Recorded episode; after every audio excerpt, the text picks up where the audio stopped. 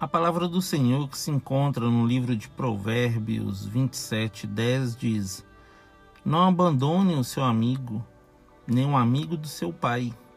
Não vá para a casa do seu irmão no dia da adversidade. Mais vale o vizinho perto do que o irmão longe. Olá, meu amigo, a paz do Senhor. Você tem cultivado a política da boa vizinhança? A palavra do Senhor diz que é melhor um vizinho perto do que um irmão longe.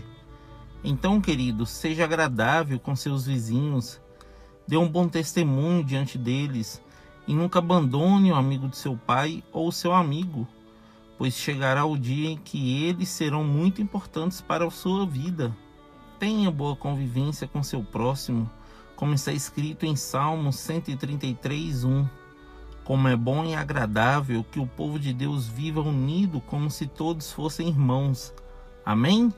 Que Deus abençoe você, sua casa e toda a sua família.